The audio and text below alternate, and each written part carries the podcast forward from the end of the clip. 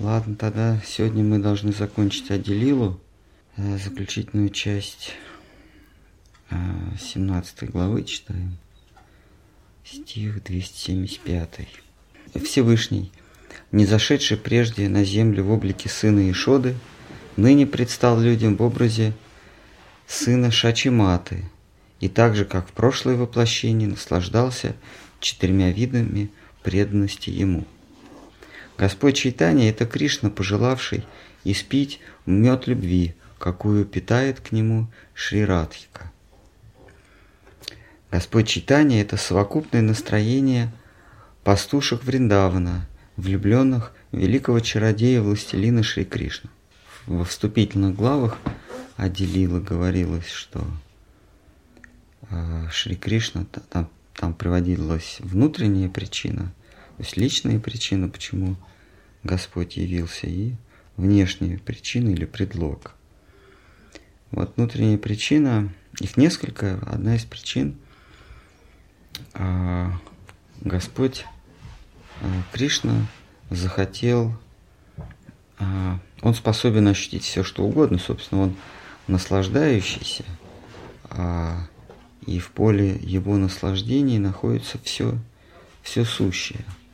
И единственное, что он не может исп... Э, ощутить, это то, что ощущают те, кто в него влюблен. И вот он, он как бы становится а, теми, кто в него влюблен, и вот эта совокупная любовь или совокупное м, обожание, м, а, приверженность Шри Кришне, она называется Ширадха или, или Арадхана. Радха происходит от слова Арадхана. Арадхана означает ублажать. Вот в этом термине, в этом слове ублажение заключено все. Любовь, преданность, доверие, близость. А, все, что весь спектр, а, весь спектр чувств и эмоций, которые присутствуют в а, интимной любви, сосредоточены в этом термине аратхана или ублажение. И э, вот это ублажение имеет вполне э, четкую персонификацию, ее называют Ширадха. И вот э, Господь, Он хочет испытать все, что испытывает э, ублажение или ублажающее э, собственной персоной. А, а поскольку ублажение это очень сложное чувство, как, собственно, и любое, но оно самое а, сложное, потому что в нем заключены все-все прочие чувства. И а, гнев, и а, надменность, и неприязнь, и любовь, и преданность, и так далее, и так далее. Огромное-огромное количество – а, чувства заключены в, эти, в это ублажение, в это понятие арадхана или радху. И вот когда все, все эти чувства, они соединяются вместе, а, это есть накал, а, это есть высшая точка любви, высшая точка интимности. И Господь как раз хочет вот именно это испытать. Поэтому здесь говорится, что он, Шри Кришна читание, есть совокупное настроение пастушек Вриндавана. Все пастушки Вриндавана – это персонификации чувств э, Шимати Радхарани. Она как бы э, разбивается на множество осколочков, и каждый этот осколочек является частью ее, но при этом имеет собственное, э, собственное существование. И этот осколочек есть э, какая-то из пастушек Вриндавана. Они все неповторимы между собой. Э, и вот, когда они вместе, это есть Шри Чайтани. В нем заключены э, все, все чувства, которые испытывают в совокупности они или Шимати Радхарани. То есть Шимати Радхарани это отдельная сущность, отдельная высшая, э, как бы сказали, субта, субстанция. А вот э, когда Кришна хочет стать этой субстанцией, то есть э, как бы подражать ей, что ли, повториться, то это Шри Кришна читание. Это Шри Кришна читание это Радха, который себя вообразил Шри Кришна. Это не сама Радха как отдельная субстанция, а это Кришна, вообразивший себе Радха. То есть это и Кришна, и Радха вместе. Тогда как Радха это отдельная сущность. И Кришна это отдельная сущность. Вот читание это не Радха. А в чистом виде читание это Кришна, вообразивший себя Радха. То есть это выше. Это, это, это некое единство, да, синтез. Итак, еще раз. Господь Чайтанья – это совокупное настроение пастушек Вриндавана, влюбленных великого чародея и властелина Шри Кришну. Таковое настроение возможно лишь в отношениях с чудесным повелителем Враджи, Кришной Раджендрананданой, и ни с кем иным – Смуглое тело юного пастушка изогнуто в трех местах, в волосах его вотнуто павлинье перо, на шее висит гирлянда живых цветов, желтые одежды отливают золотистым блеском. Алые губы его исторгают медовые звуки из флейты. Случись Кришне принять любой иной облик, юные девы Враджи тотчас охладеют к нему чувствами. Цитата из Лалиты Мадхавы Рупы Госвами. «Однажды Кришна явил юным женам пастухов свой лучезарный четырехрукий облик всемогущего Нарайны, но не вызвал в них и капли тех чувств, что испытывают они, лицезрея его в человеческом облике. Даже тому, кто стяжал всю мудрость мира, не дано понять, что творится в сердце – возлюбленных Кришны. Переживание, переживание юных пастушек – суть тайна, сокрытая за тысячу печатей. Ширупа Госвами Лалита Мадхава 6.54 Весной в ночь любовного хоровода Кришна незаметно скрылся от юных жен в лесной чаще, дабы остаться наедине с Ширадхой. Покуда он поджидал в роще возлюбленную, его точно охотники, свою жертву, нашли и окружили пастушьи жены. «Вот он, повелитель Враджи, скрывается от нас в роще», — восклицали они радостно. «Теперь ему от нас не уйти». Осознав, что ему не спрятаться от любящих глаз, Кришна изменил свой облик, представ пред пастушками четырехруким Нарайной, восседавшим на золотом престоле. Это не Кришна, это Царь Небесный. Вздохнули пастушки огорченно и, поклонившись Всевышнему, молвили. С милости весь над нами, о великий владыка, сделай так, чтобы мы снова встретились с нашим Кришной, чтобы улыбкой своей он прогнал нашу досаду, успокоил боль и подарил радость. Воздав молитву Всевышнему, юные жены принялись дальше искать пропавшего Кришну, и когда они скрылись в чаще, пред Нарайной предстала Ширадха. Сколь не старался Кришна обмануть Ширадху, как прежде ее подруг, она видела его подлинный облик. Сколь не старался он сохранить пред ней четырехрукий облик, образ, две его руки постоянно куда-то исчезали. Ширадха столь упоенна любовью, что Кришна не в силах обмануть ее своим могуществом и вынужден предстать пред ней человеком в том образе, в каком она желает его видеть. В ночь любовного хоровода сын Ешоды забавы ради укрылся от возлюбленных в лесной чащобе. А когда они бессильные наконец отыскали его, устремили к нему взоры полные непорочной любви, он ухитрился обмануть их, явив свой лучезарный четырехрукий облик. Но чары Господни оказались бессильны пред Ширадхикой, любовь которой столь велика, что он не в силах скрыть от нее свой подлинный образ. Ширупа Уджвала Ниламани. А, тут э, любопытный момент.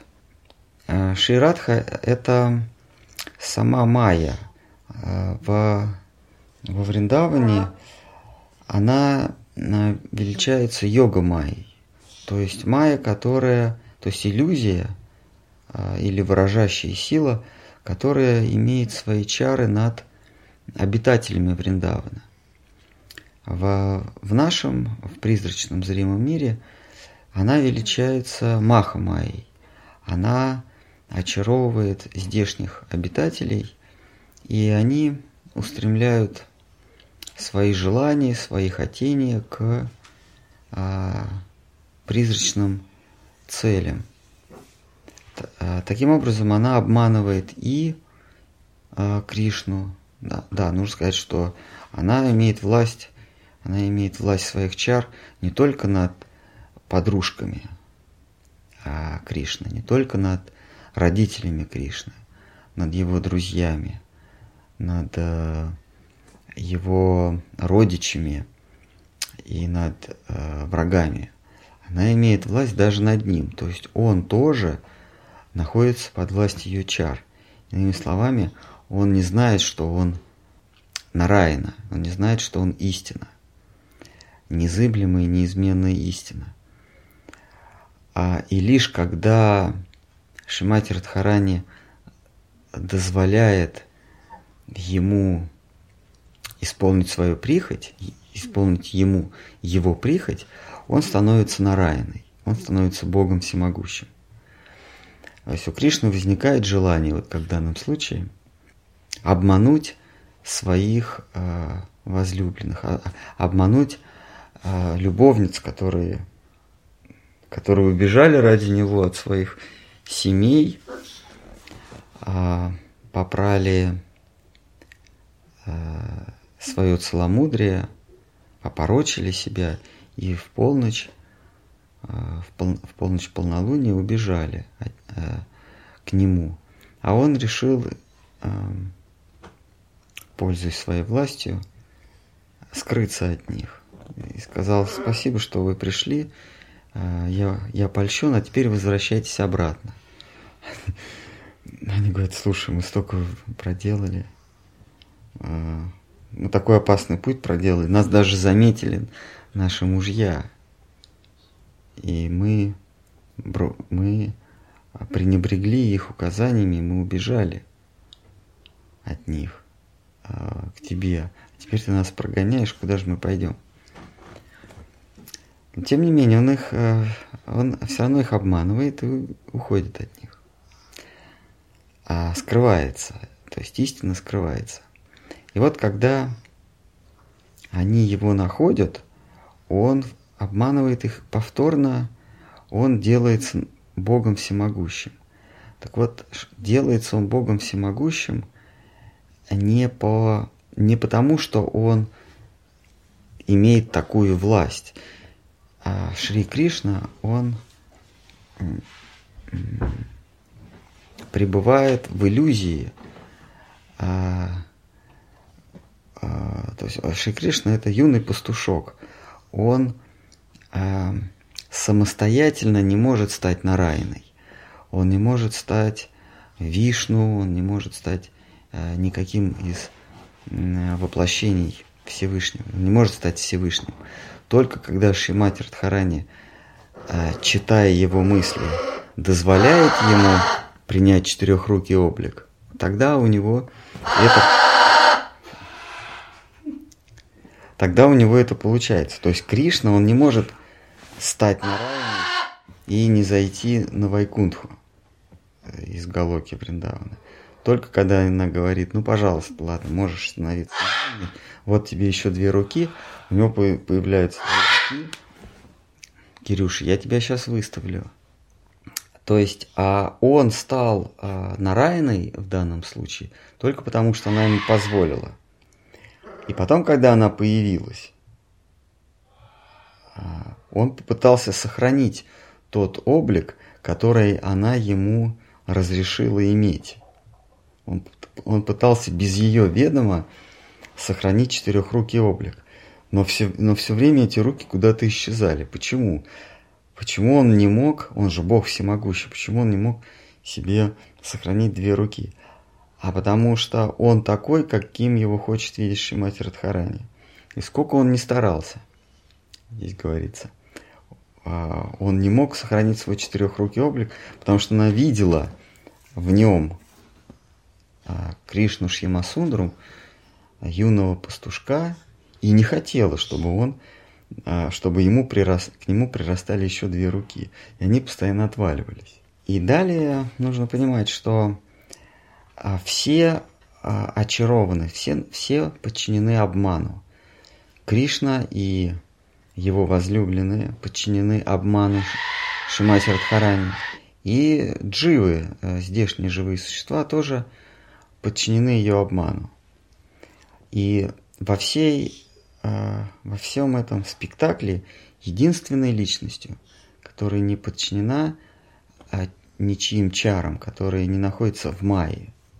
Есть сама Майя. На нее не действуют собственные чары. Она знает, что к чему. И в этом ее величайшая, величайшая жертвенность. Мы говорим, что она она предана, то есть она есть воплощение жертвенности. А, а какая жертвенность? Жертвенность а, это когда ты а, расстаешься с чем-то, что тебе дорого, что имеет для тебя ценность. А когда ты, для тебя что-то не имеет цены, э, это не является жертвенностью. То есть, когда вы жертвуете фантики от конфет, а не сами конфеты. В этом нет никакой жертвенности, вы просто избавляетесь от мусора. А, когда вы дарите другу на день рождения то, что вам не нужно, а то, что оно завалялось, то это, собственно, не, не жертва, это никакой не подарок. А, и вот Шимати Радхарани, она же жертвенность, вы, высшая форма жертвенности. А чем она жертвует? Она жертвует тем, что она а, не находится под воздействием чар. Она не находится в иллюзии.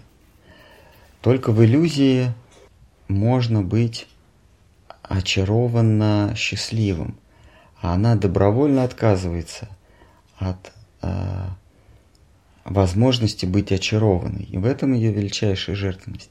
Она очаровывает всех, включая Кришну, но сама она не подвластна ничьим чарам.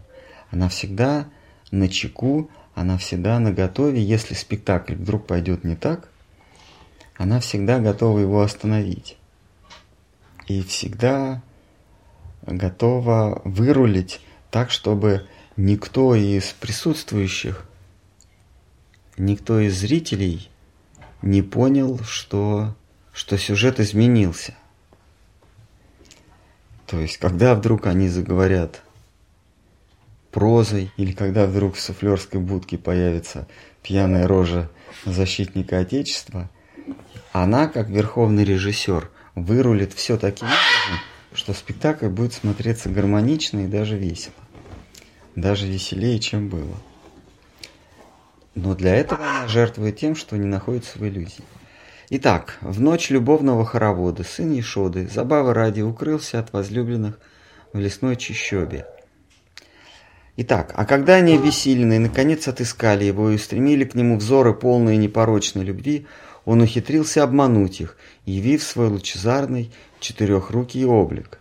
Но чары Господни оказались бессильны пред Ширадхикой, любовь которой столь велика, что он не в силах скрыть от нее свой подлинный образ. Рупа Госвани Уджвала Ниламани. Вождь вольного пастушьего племени, Нанда Махараджи, жена его Ишода, воплотились ныне на земле в обликах Джаганатхи Мишры и Шачи Деви. Кришна явился в облике Чайтани Дева, а брат его Баларама в облике Нитянанды. Как и Баладева, Нитянанда всегда был преисполнен покровительственных чувств к младшему брату и готов был в любой миг прийти ему на помощь. Непостижимым образом Нитянанда Прабу наводнил мир любовью к Господу Чайтании. Шри Адвайта Ачарья воплотился в образе подлинного слуги Чайтания. Он сам Всевышний, сошедший на землю, дабы проповедовать учение о любовной преданности. Каждый преданный из окружения читания во главе с Шивасой Такуром питает свои особи, особые чувства к Господу и имеет с Ним особенное отношение. Все преданные, начиная с Гададхары Пандита, имели свои особые отношения с Господом, и он подчинялся правилам этих отношений. В прошлом сошествии Господь явил себя миру смуглокожим, пастушком со свирелью в руках. В нынешнем он стал златооким брахманом, отрешившимся от земных дел. Испытав чувства, свойственные юным женам пастухов, он взывал к царевичу Враджи, как к своему повелителю. Шичитание – это Кришна, ощутивший себя возлюбленный в него. Э, Шичитание – это Кришна, ощутивший себя влюбленной в него пастушкой. Это непостижимо для человеческого разума. В Господе читании одновременно уживаются любящее и любимое начало, что является неразрешимым парадоксом. А Господь читания, Он а, есть единение двоих, двоих высших Э, э, субъектов из э, философии вет и, в частности, вайшнавской философии, мы знаем, что каждое существо обладает субъектностью и объектностью. То есть выстраивается некая иерархия. В этой иерархии каждое звено, каждая ступень этой иерархической лестницы является субъектом – по отношению к более низким ступеням и объектам, то есть предметам наблюдения, по отношению к более высоким ступеням. И так а, продолжается до самого высшего субъекта, который является, который является конечным субъектом, а по отношению к которому все остальные объективны. А, и этот субъект является Шри Кришна. Нужно понимать, э, что каждый субъект в этой цепочке, он не просто стоит выше а нижестоящих объектов, а он является э, началом. Итак, каждое звено в этой иерархической лестнице бытия, от самого низшего до самого высшего, имеет свою субъектность и объектность. Но помимо того, что а, это, это звено, каждое звено субъект, то есть наблюдатель по отношению к ниже стоящим на, наблюдаемым, он еще является синтетическим началом. Он, э, э, э, этот субъект, он разрешает себе все противоречия. А, тут можно привести пример из, из из философии или из, например, из геометрии, а если мы представим себе двухмерную реальность и возьмем геометрическую фигуру, например, а, треугольник, да, или, или круг, и возьмем треугольник, э, э, не, возьмем круг и возьмем квадрат или, или прямоугольник. И а, эти, эти фигуры, они неразреш, неразрешимо противоречивы. Один а, не может быть другим. Круг не может быть квадратом в двухмерной реальности, а квадрат не может быть кругом. Как бы мы их не совмещали, они они разные. А, они как бы отрицают друг друга. Но если мы добавим еще одно измерение, мы из двухмерной реальности сделаем трехмерную реальность, то в этой трехмерной реальности они вполне себе э, синтезируются. Э, мы получим э, цилиндр. Цилиндр с одной стороны прямоугольник, ну или квадрат, а с другой стороны с торца э, это круг. То есть в, в трехмерной реальности цилиндр, он является синтетическим началом и для прямоугольника, и для круга. Тогда как в двухмерной реальности эти фигуры а, не могут быть, а, а, не, не могут быть гармони, гармоничны. А, а, то есть вот как есть такое выражение квадратура круга. Есть круг, а есть квадрат. Они несовместимы. Но в трехмерной реальности они оказываются совместимы они в одной фигуре может быть и круг, и квадрат. А, если мы добавим, добавим еще одно измерение, то а, вот этот самый цилиндр, который несовместим с, а, с какой-нибудь другой фигурой, ну, например, возьмем какое-нибудь понятие а, зима, какое-нибудь более сложное понятие, да? Есть вот у нас мы вот сместили круг и квадрат, а теперь получился цилиндр, а теперь цилиндр и зима. Да? То есть мы добавляем некое, некое совершенно из какой из совершенно э, из не, непонятной области э, какой, как, э, какую-то субстанцию.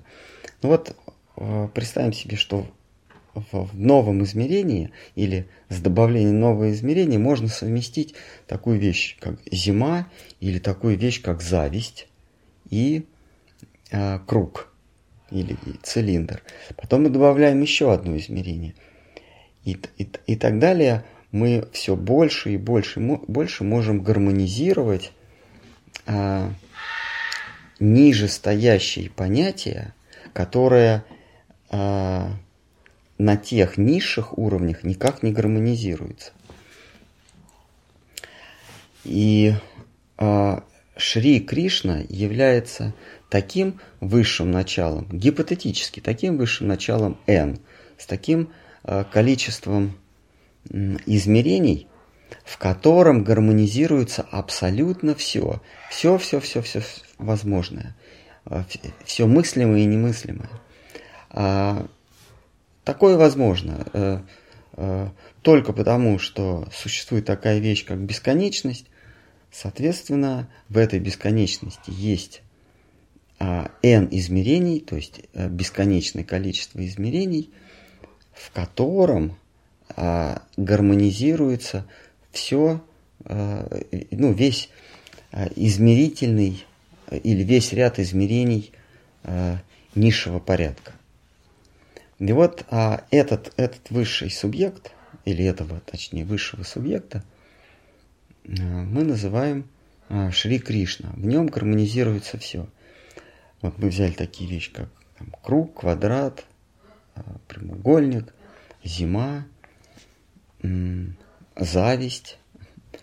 А, и мы можем добавлять какие угодно понятия, не входящие в, в данное измерение, но с более высоким измерением это понятие гармонизируется. Вот мы таким образом говорим, что... А вот в бесконечности, которую мы называем Кришна, гармонизируется совершенно все.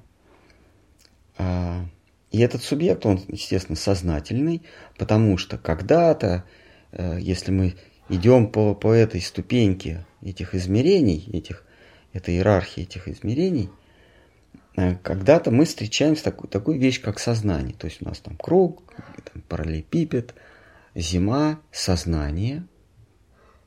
И дальше мы можем идти э, э, э, всеобщее сознание, единичное сознание, э, вездесущее сознание, э, чувственное сознание добавляется. Дальше мы уже проходим э, вот этот, вот этот сектор всего, что мы обозначим как сознание, их, их там много будет. И мы вступаем в такую фазу, как вера э, там, и так далее. И можем дойти до каких-то заоблачных э, высот, как э, счастье. И, а дальше мы вдруг понимаем, что выше счастья ничего быть не может. Даже э, на бытовом уровне.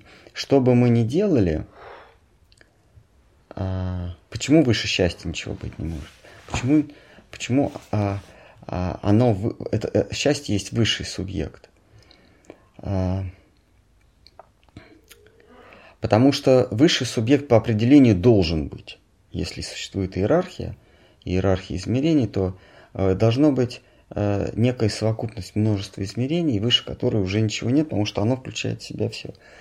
Вот на бытовом уровне мы можем у человека, у любого человека спросить, э, задать правомерный вопрос «зачем?». Допустим, «зачем ты делаешь это?», «зачем ты делаешь то?», «зачем ты здесь сидишь?» или «зачем ты ничего не делаешь?».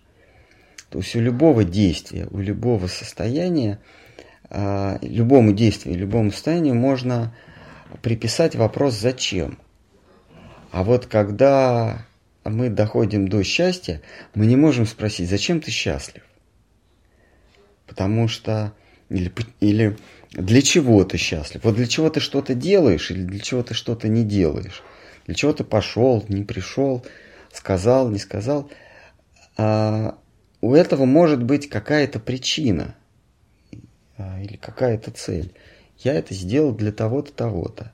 А это мне нужно для, для того-то и того-то. Вот когда мы доходим до счастья, а для чего ты счастлив? А Все остальное было для того, чтобы я был счастлив. А счастлив для чего? Это, это, это само, э, это, это самодостаточная вещь. И вот та субстанция, которая не для чего, она называется счастье или Шри Кришна. А это верхушка да, и вот этому счастью подчинено все остальное. Все остальные субъекты-объекты, они подчинены этому счастью, а, включая самого, самый низший уровень, то есть самая низшая ступень. А вот эта низшая ступень есть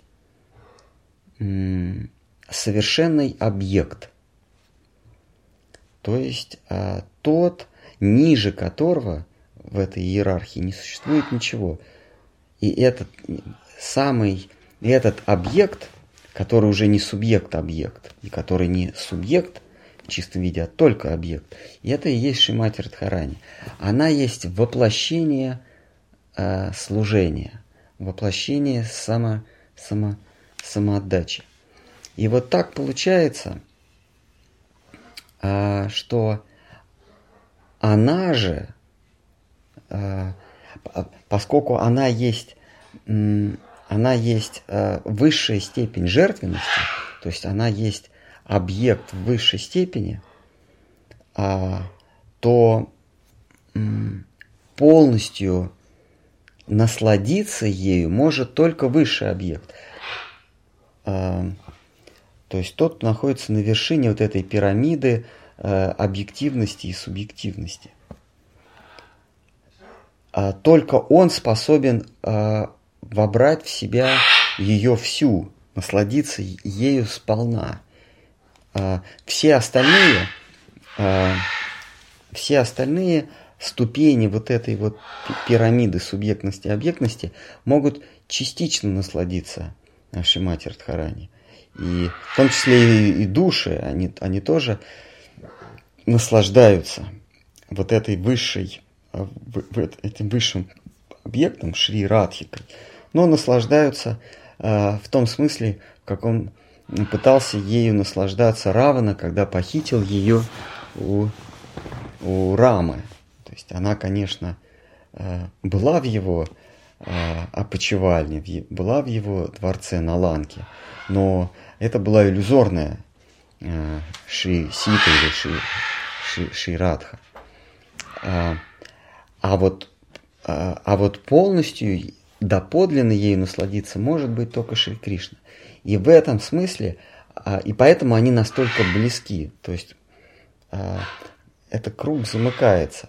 Самый высший субъект находится в непосредственной близости к самому, так сказать, низшему в кавычках или высшему объекту. Самый крайний субъект, он находится в непосредственной близости с самым крайним объектом – Кришна и Радха. И поэтому в этом стихе э, говорится о парадоксе. В стихе звучит слово парадокс. В Господе читания одновременно уживаются любящее и любимое начало, что является неразрешимым парадоксом. Это я, насколько у меня получилось, попытался проиллюстрировать этот стих. А, когда высшее эксплуатирующее или высшее а, потреб, потребляющее начало находится в непосредственной близости с высшим потребляемым началом Кришны и Радха, вот этот их союз и есть Шри Чайтанья, когда Кришна воображает себя Радха, а Радха становится Кришной а, в, в каком-то смысле, то есть Шри Чайтанья. Итак, э, в Господе читания одновременно уживаются любящие и любимые начала, то есть высший субъект и высший объект, что является неразрешимым парадоксом. А каким образом верхушка пирамиды, вот этой пирамиды субъектности, сливается или соединяется с основанием этой пирамиды, вот это, это есть парадокс – Скорее всего, они просто замыкаются как некое кольцо, где уже не существует ни начала и конца. И непонятно там, кто субъект, а кто объект. Ну, мы к этому еще вернемся, мы будем читать об этом в восьмой главе Матх, э, Матхи Лилы. Итак, пути читания чудны и неисповедимы. Непостижим его восторг, движение его души, его дела. Кто руководствуется одним лишь рассудком, тот не приемлет читанию, как изначальный облик Бога. Такому человеку нет спасения. Так, а, это тоже важный стих. Это э, цитата из Махабхараты Пхишма Парва 5.22. Все, что находится за пределами чувственного опыта, недоступно рассудку. Оный рассудок лишь выявляет существование чего бы то ни было по ту сторону опыта, но не его свойства. А, тут нужно немножко углубиться в философию, а, а именно в природу или способы познания. Это, этот раздел философии еще называют гнесиология, то есть как, каким образом мы, мы, мы познаем бытие. И в зависимости от степени, и в зависимости от способа познания мы познаем а, те или иные области бытия. А, если, если мы познаем мир одним способом, то мы не можем претендовать на то, что мы э, нашли истину в другой, э, в какой-то области бытия, недоступной этому способу. Я сейчас пытаюсь на примерах привести. Э, так существует три основных способа познания. Я четвертый сразу выношу за скобки. Э, это откровение. Э, как бы это, это вещь редкая, исключительная и не поддается описанию, не поддается объективности. А три способа познания – это чувственный опыт, то есть эксперимент, и э, истину, которую мы познаем э, чувственным опыт, опытом, мы, э, мы должны проверять именно чувственным опытом. И с помощью эксперимента или чувственного опыта мы познаем мир а, предметов. С помощью чувственного опыта мы не можем познать то, что находится за пределами а, а, обозримого мира. Тогда это, мы как бы вторгаемся в, в чужую область. Дальше э, есть способ познания – это доверие авторитетам. Что такое авторитет, это уже каждый сам для себя решает. Э, это могут быть родители, так, так называемые ученые, э, те, кто с помощью чувственного опыта что-то постиг. В общем, это путь, э, основанный на доверии к третьему лицу. И э, этот путь познания – это религия. Таким образом, религия и наука, э, наука, наука говорит, что все можно, вернее, это современные оболванивающие э, человечество ученые говорят, что все можно постичь с помощью опыта. На самом деле, изначально наука никогда не говорила, все можно постичь чувственным опытом, э, с помощью чувственного опыта. Наука говорила, что есть мир чувственного опыта, и мы будем познавать его, то есть мы будем в нем искать истину на основе экспериментов. А вот то, что находится за чувственным опытом, они это называли метафизикой, миром метафизики. Мы туда не вторгаемся, пусть этим занимаются философы. Современная наука, она просто отринула такую вещь, как метафизика. Она, они, они приравняли метафизику к, к фантасмагории. Ну, какая метафизика? Все можно познать э, с помощью чувственного опыта. Вы просто дайте нам время. А мир объективен, соответственно, все можно познать с помощью эксперимента. А, но существует мир, который находится за гранью чувственного опыта, и он всегда будет существовать. Только потому, что наш опыт, он ограничен, наши чувства ограничены, ограничены, а мир бесконечен. Просто на основании этого а, ограниченное всегда будет меньше безграничного. И вот то, что находится за гранью чувственного опыта, это называется метафизика, ну или, или философия. Третий путь познания – это логика. Логика э, ведет нас э, в, в здешнем мире, отрицая, э, вернее, вычленяя возможное и отрицая невозможное. С помощью логики мы познаем, мы познаем мир таким, как он есть, но не таким, как он э, предстает перед нашими чувствами. И в этом стихе говорится, все, еще раз этот стих, все, что находится за пределами чувственного опыта, недоступно рассудку. Вот когда мы говорим про логику, э, логика, она э, действует и в этом мире, путь логики действует и в этом мире, и действует э, за пределами этого мира. Но есть логика материальная, то есть логика зримого мира. Это когда мы э, берем чувственный, свой чувственный опыт и на основании этого чувственного опыта от, а, отвергаем а, э, невероятное или отвергаем невозможное и принимаем возможное. А, ну, например, а, я на основе своего чувственного опыта знаю, да, такая логика ущербна, потому что она, она по сути дела ничем не отличается от чувственного опыта.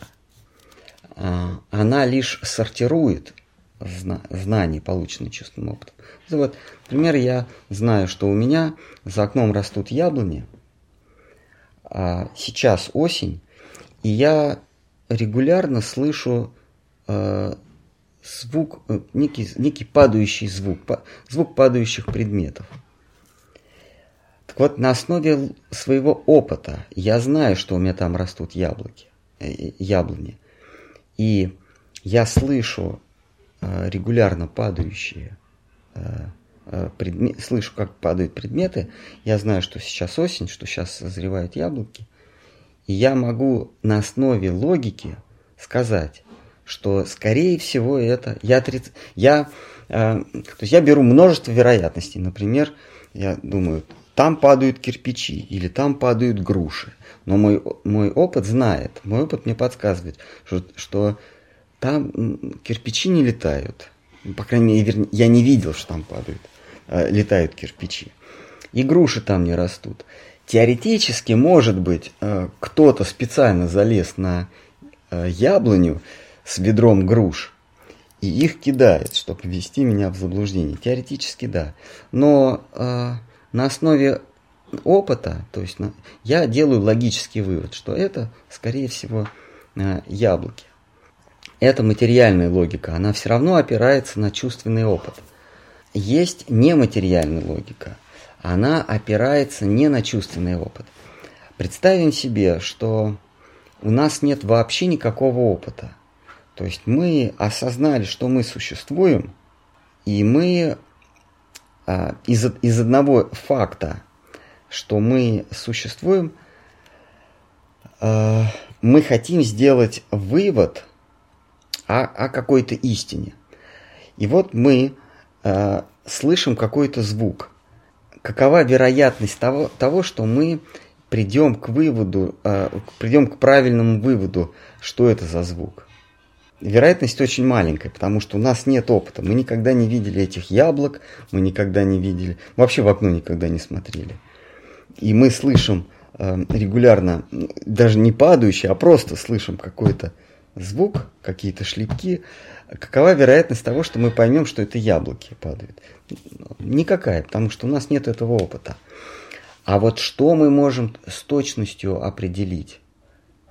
Мы можем а, определить точно, что есть я, а есть не я. Потому что что-то я слышу. Я не знаю, что это такое, но это точно не моя сущность, не моя субстанция. То есть я прихожу к выводу, есть я и есть не я. Следующий какой вывод у нас? Есть множество, то есть есть два. А у этого звука есть какая-то причина. Значит, помимо двух есть уже три. Дальше. Я существую, но я имею тоже какую-то причину, потому что я э, слышу звук, но я не знаю, о чем это, а что это за звук. Вернее, даже, я даже это звуком не называю. Я просто знаю, что что-то присутствует. Но я не знаю, что это такое. Следовательно, есть некая сила выше меня, э, который мне не подчиняется. И если э, я сейчас это, я слышу вот эти, вернее, вот я, я, я вот это воспринимаю, а до этого я не воспринимал, значит, есть такая вещь, как последовательность событий. Я это назову временем. То есть просто смотрите, из, из того факта, что я существую, я сделал вывод о том, что есть причины, следствия, э, следовательно, множество, а, есть время, есть пространство. То есть я делаю истинные выводы, но, я, а, но, э, но, но эти предметы, о которых я рассуждаю, или эти, эти вещи, о которых я рассуждаю, они, которые, о которых я рассуждаю, они не предметы опыта, они, они существуют независимо, есть ли у меня чувство или нет. Я, даже если я не услышу никакого звука, я все равно приду к тому, что существует время, существует причина, существует следствие, существует множество. А если есть множество, то есть бесконечность. Вернее, если есть множество, то есть все. А если есть все, то есть бесконечность. Смотрите, сколько интересных вещей я вывожу из, из факты своего существования.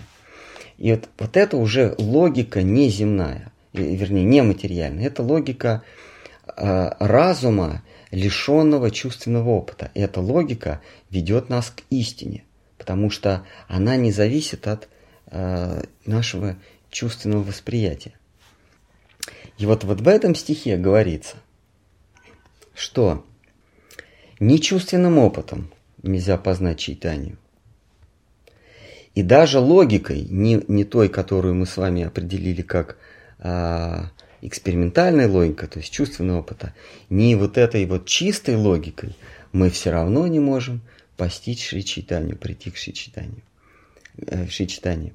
Вот об этом здесь говорится. Все, что находится и внутри чувственного опыта, и за пределами чувственного опыта. Все, что находится за пределами чувственного опыта, недоступно рассудку. Он и лишь выявляет существование чего бы то ни было по ту сторону опыта, но не его свойства. Вот мы с вами с помощью чистой логики или чистого разума пришли к пониманию того, что есть что-то. И вот это что-то мы с вами определили как время, пространство, множество, бесконечность, деление, сложение, причина, следствие, я, не я. Но постичь э, с помощью чистой логики я не смогу это. То есть я могу с помощью логики определить существование этих вещей, этих понятий. Но природу этих понятий я с помощью логики не могу определить. Понимаете? Логика, чистая логика, а, показывает существование чего бы то ни было, но не свойство чего бы то ни было. Вот это нужно четко понимать. И дальше Кришнадас Квираж говорит, но не с помощью логики чистой, но не с помощью опыта а, чувственного, мы не, не сможем проникнуть в, э, в такое понятие, как шичитание. Вот только тот, кто обрел веру, то есть тот, кто положился на опыт третьего лица, сможет постичь э, Всевышнего в его ипостаси, а, в любой его ипостаси, в том числе в ипостаси Шичитани. Вопрос, э, проблема в малом. А это как, какое вот это самое третье лицо выбрать, которому можно довериться? В вопросах предметов по ту сторону чувственного и нечувственного опыта, по ту сторону чувственного опыта и по ту сторону логики. Вот в этом основная эта проблема – а как мы уже сказали, есть чувственный опыт, есть вера и есть чистая, чистая логика, чистая, чистая, чистый рассудок.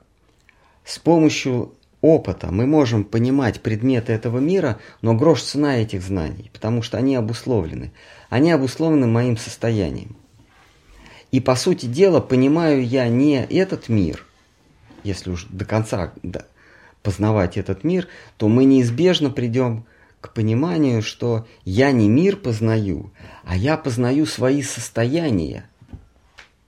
Я познаю свои ощущения, которые вызывают у меня впечатление предметов.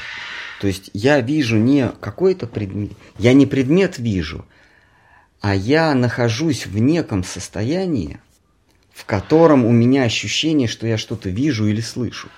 То есть, когда мы, позна... если мы действительно начинаем познавать как чистые экспериментаторы, как, как настоящие ученые, как настоящие исследователи физики, не метафизики, а исследователи физики. Фи... Что такое физика? Физика – это наука, исследующая мир ощущений, мир, мир опыта, мир предметов. Так вот, когда я честно познаю окружающий мир, я неизбежно прихожу к тому, что познаю я не, не окружающий мир, а я познаю свои ощущения, которые создают у меня впечатление, что есть этот мир. И на этом, собственно, физика или естество испытаний заканчивается. Естественно, естество испытаний, наука, естество испытаний или физика по-гречески, заканчивается там, где я понимаю, что я познаю не мир, а себя. Собственно, физика закончилась на, на квантовой механике, потому что квантовый физик, он понимает, что Этот мир – это просто мои впечатления. Я своим, я своим ощущением создаю этот мир. Его, его как таковой мир – это просто каша бесконечных вероятностей. Э, нужно понимать, э, абстрактных вероятностей, невероятностей того, что эта ворона каркнет и прыгнет на метр вперед, а вероятностей в чистом виде. Не существует никакой вороны, не существует никакого метра, не существует вперед или назад, а существует вероятность чего-то. И вот из этой бесконечной вероятности чего-то мы выхватываем и определяем – даем какие-то определения своим ощущениям, и эти ощущения мы называем ворона, метр, э, вперед, назад. Э, я, я, я не как э, субъект, а я как э, по паспорту. Как там Юлий Мавзон. Что это все ощущения, это не, нет ни тебя, ни меня, а есть просто мое ощущение.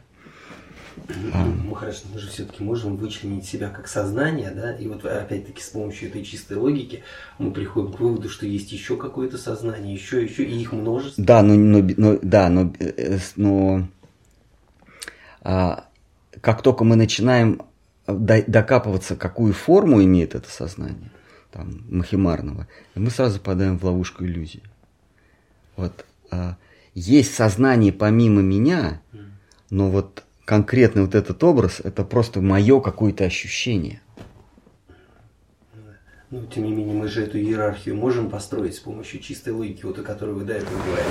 Можем, да, можем. А, вот, существуют такие разделы в философии, как субъективная, субъективный идеализм и объективный идеализм. И надо сказать, что ни тот, ни другой не правы и не неправы.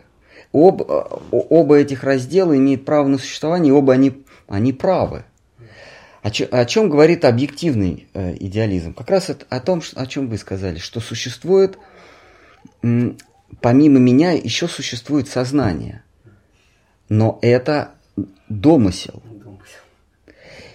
А истина в том, что, если мы говорим конкретно вот, а, вот об этом предмете, истина в том, что помимо меня есть что-то – но когда вы говорите, что помимо меня есть не просто что-то, а сознательное что-то, вот это, извините, домысел.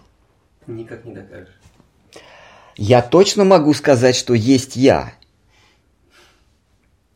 Э, я сейчас рассуждаю как, как гипотетический я.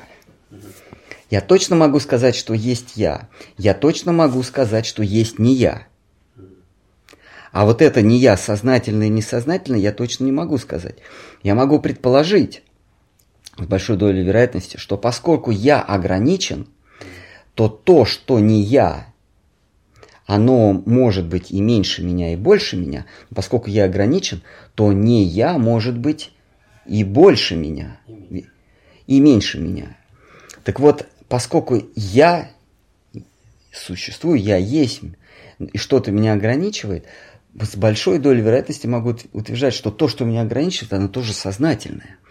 Но это сознание, это сознательное, оно того же порядка, как и я, или оно более высокого порядка. И так и так может быть. И так и так может быть. Но поскольку мы с вами пришли к выводу, что есть бесконечное, что есть бесконечность, то то, что меня ограничивает, оно не просто сознательное, а оно бесконечно Э, безгранично сознательное. И вот, и вот в нем, вот в этом безграничном сознании как раз уживается и объективный идеализм. Объективный идеализм говорит о том, что есть много э, не я, и они все сознательные. А субъективный идеализм говорит, существует только я. Э, и вот в параматме, или высшем я, высшем субъекте уживается и то, и другое. Э, гармонизируется и то, и другое. То есть я могу точно сказать, что кроме меня ничего нет. В моем мире. В моем мире действительно вы все, а, и так может говорить каждый ну, в, моем, в моем мире вы все это мои ощущения. А, но поскольку я ограничен, то есть есть я, есть ощущения. А да, и, э, а, и вот в этой логической цепочке я, кстати, а, неизбежно прихожу к пониманию, что есть иллюзия. То есть майя, она является не предметом опыта, а, а предметом философского размышления. Я прихожу к существованию майи на основе логики, а не на основе того, что я э, э, столкнулся с обманом. Дело в том, что если бы я, э, если бы я, если бы не существовало истины, я бы никогда не усомнился в иллюзии. Я, вернее, я бы никогда бы ни в чем, ни в чем не усомнился. Понимаете? А, когда я начинаю размышлять, то есть я начинаю сомневаться, вот эта вот э, высшая логика или, или чистый разум, он начинает размышлять, то есть он отталкивается от, он отбрасывает э, не, не, не, неприемлемое как-то, он отбрасывает невозможное и принимает возможное. А что такое невозможное? Какое можно дать какой можно дать эм, синоним невозможное? Может быть, это то, на чем логическая цепочка Иллюзия. просто. И да, уже нельзя и, иллюзия. То есть, я, я вижу что-то, но потом я прихожу к выводу, что это невозможно. Иными словами, я могу это величать как иллюзия. То есть иллюзия, сам факт того, что я начинаю искать истину, то есть сам факт того, что я начинаю разделять на возможное и невозможное и принимать возможное как истину, или единственное возможное, говорит о том, что э, не, э, существует невозможное, то есть, а невозможное это иллюзия, то есть то, в чем я заблуждался. Я начинаю строить так. Это может быть груша. Упала, там, упала груша, да? Нет, это не груша, это яблоко, потому что там растут у меня яблоки. Или, или так, за окном замкнутое пространство. Груша туда попасть не может. Но я когда-то видел грушу.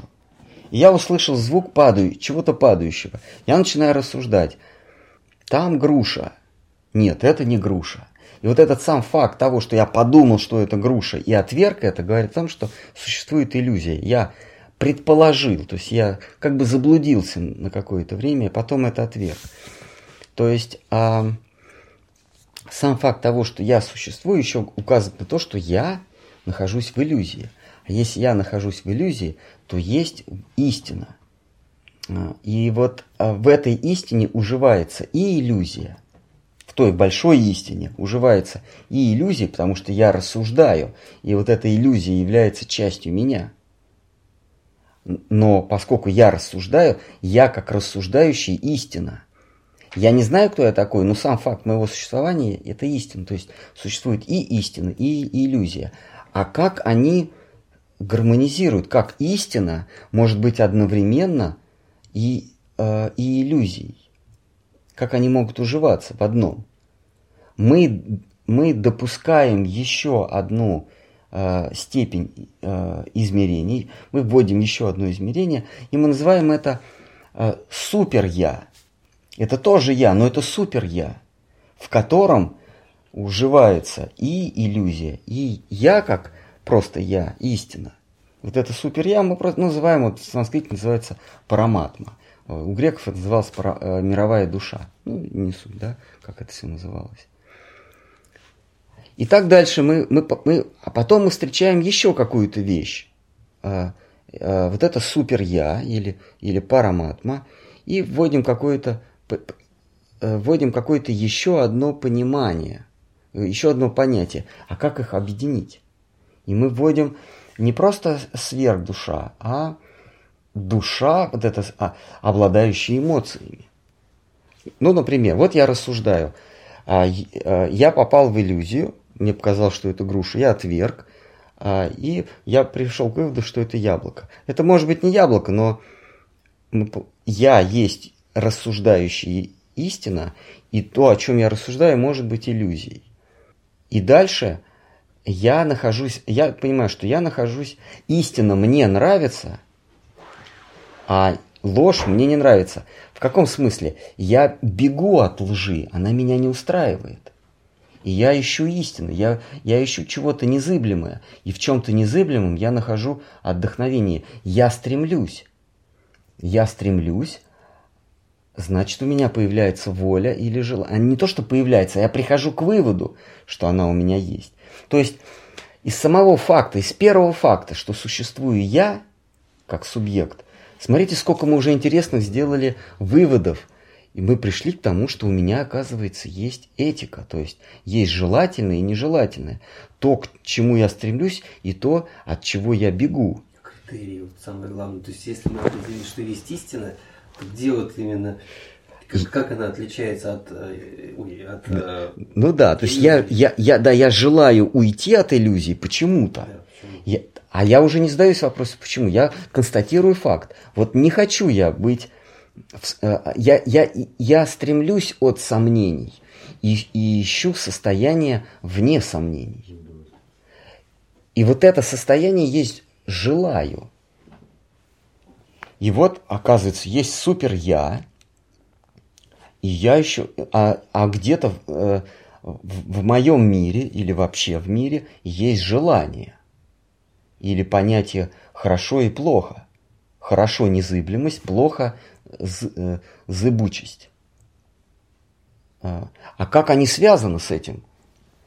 Эмоция хорошо и плохо, или желание или нежелание, и супер я, наблюдающий за всем. И мы вводим новые измерения. И это измерение играющий, ну или, э, э, так сказать, Господь или, или вот это супер-я, которое э, судит, не просто сверх, сверх-я, оно просто наблюдает. В нем еще нет понятия справедливости, наполненности, желания, эмоций. В нем еще нет. Он просто наблюдает безучастно. Так, собственно, так оно и есть. Понятие, кстати, параматма – это не, не вещь э, религиозная. Это то, что мы говорим о сверхдуше, это не потому, что э, кто-то в ведах, какой-то там Вьяса или какой-то там мудрец Агастия или Капила сказал, вот есть параматма, верьте в это. Нет – из самого факта того, что существую я, я логически или путем чистого рассудка при, при, понимаю, что есть наблюдатель. Мы уже эту цепочку выстроили. А вдруг в этом, в этом пространстве появляется такая вещь, как желание. А как их совместить, наблюдатель и желание? Он же просто наблюдатель. Зачем там желание?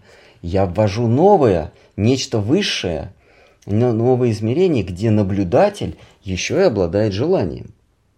И этого мы называем Нараина или Вишну. Там уже мы, мы, кстати, логически можем прийти, какие желания, какие устремления. Э, из, из этого мы приходим к понятию справедливость и так далее. Да? А, вот Нараяна. И мы говорим, что есть некий, некий наблюдатель, воплощающий в себе не просто э, созерцание, но еще и справедливость то есть отделяющий правду, то есть правильность от неправильности. И мы его просто называем Нараина. И то, что он приходит в мой мир, это тоже логически, потому что он восстанавливает, если мы говорим о справедливости и несправедливости, о желании и нежелании, то нам нужно расчистить пространство для отправления этой справедливости. Значит, он куда-то входит – нараяна, то есть вошедший, возлежащий. Он входит и он восстанавливает справедливость. И тогда я начинаю думать, в этом мире, в мире моего опыта, он должен присутствовать. Он должен быть.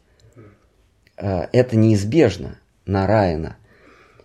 Я, конечно, начинаю обращаться к мудрецам, они говорят, так он регулярно приходит и образ у него такой-то, такой-то, и образ у него такой-то, такой-то. Но пока мы к нему не возвращаемся. И тогда я понимаю, так, он восстанавливает справедливость, он реактивен, то есть появляется что-то нежелательное, а, а то, что есть желательное и нежелательное, мы уже с вами определили до этого с помощью логики. он восстанавливает, э, он убирает нежелательное и восстанавливает желательное. То есть он реактивен. Появляется что-то, и он реагирует на это. Значит, что-то, значит, он подчиняется чему-то, а меня это не устраивает. Значит, он не высший. Если он от реакции отвечает на что-то, значит, а, он зависит от, от чего-то. Я иду выше. А, да, вот эта вот реакция на что-то, я это называю лилой, игрой или действием. А, но действием, обусловленным, действием, вызванным в результате чего-то. И я прихожу к выводу от обратного. Если есть действие, вызванное чем-то, то должно быть действие, которое просто так. И вот это я называю лилой. И, и, и должен быть кто-то, кто отправляет эту лилу. Э, или, или это действие не обусловленное причиной, а просто так. И вот таким образом я прихожу к пониманию, что есть нечто высшее, не просто наблюдающий, не просто э, стремящийся к желательному, отвергающий нежелательное, то есть восстанавливающий справедливость. Как, справедливость как понятие. Это не наша с вами земная справедливость. И дальше есть тот, кто э, не восстанавливает справедливость, а просто действует. А справедливость, она идет паровозиком. Сама по себе. А, а вот какой он там, а, ну, я его просто называю Кришна. Давайте так. Просто назовем его Кришна. А вот какой он, нам э, святые говорят, даже не пытайтесь. Вот всю логическую цепочку, которую, которую до сих пор вы выстроили, э, э, с помощью нее вы можете постичь все и на Райану даже. Вы можете логически вывести образ Нараяна. У него не, непременно должно быть четыре э, руки, в смысле, э, как, э, как символ веры и благонадежности.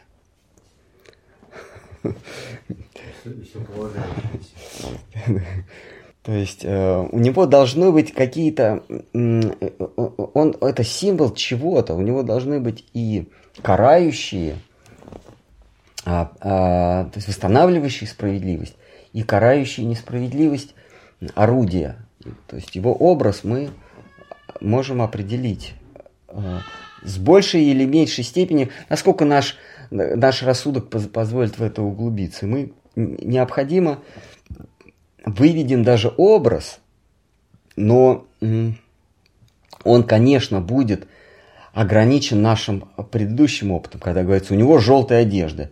Вот если вы никогда не видели желтой одежды, вы, вы, для вас это будет пустой звук. Но понятийно у него, э, вот, у него должно быть так, у него должно быть этак. Он, э, понятийно справедливость, э, э, поддерживающий, вершащий справедливость, карающий несправедливость. Мы понятийно все равно придем. Каков он? И дальше нас мудрецы говорят, а вот там высшее, оно уже за пределами и логики, и даже за пред... и, и логики, и чувственного опыта, и чего бы то ни было. Вот то, оно может только тебе открыться. Высший Нараяна, он может, он может прийти к тебе, ты его можешь вынудить прийти к тебе. Ты можешь вынудить и на, на мифологическом Э, э, языке, э, в мифах мы находим пример тому, как на, даже Райану заставляли прийти. Как Дхрува Махарадж, например, э, Хираньякши Хирани Кашипу, они Райану не могли заставить прийти. Они максимум заставили э, э, бежать от них, э, храниться полубогов и заставили прийти Брахму. Не силой, но воздержанием. То есть Брахму одолеть оружием невозможно. А вот воздержанием единственное оружие против Творца – это воздержание. Творец Вселенной, он не, э, он не э, всемогущ. Индру можно, заставить, Индру можно одолеть каким-то оружием, какими-то тайными силами. А, и э, через одного демона Индра проигрывал сражение. А Брахму нет. Брахма находится э, э, на цветке лотоса, он недосягаем ни для какого оружия. Но его можно заставить не зайти до тебя воздержанием. И мы знаем из истории, что и, и такой демон, и сякой демон, они заставляли Брахму прийти. А вот, ви, а вот Нараяну никто не заставлял. Но, э, но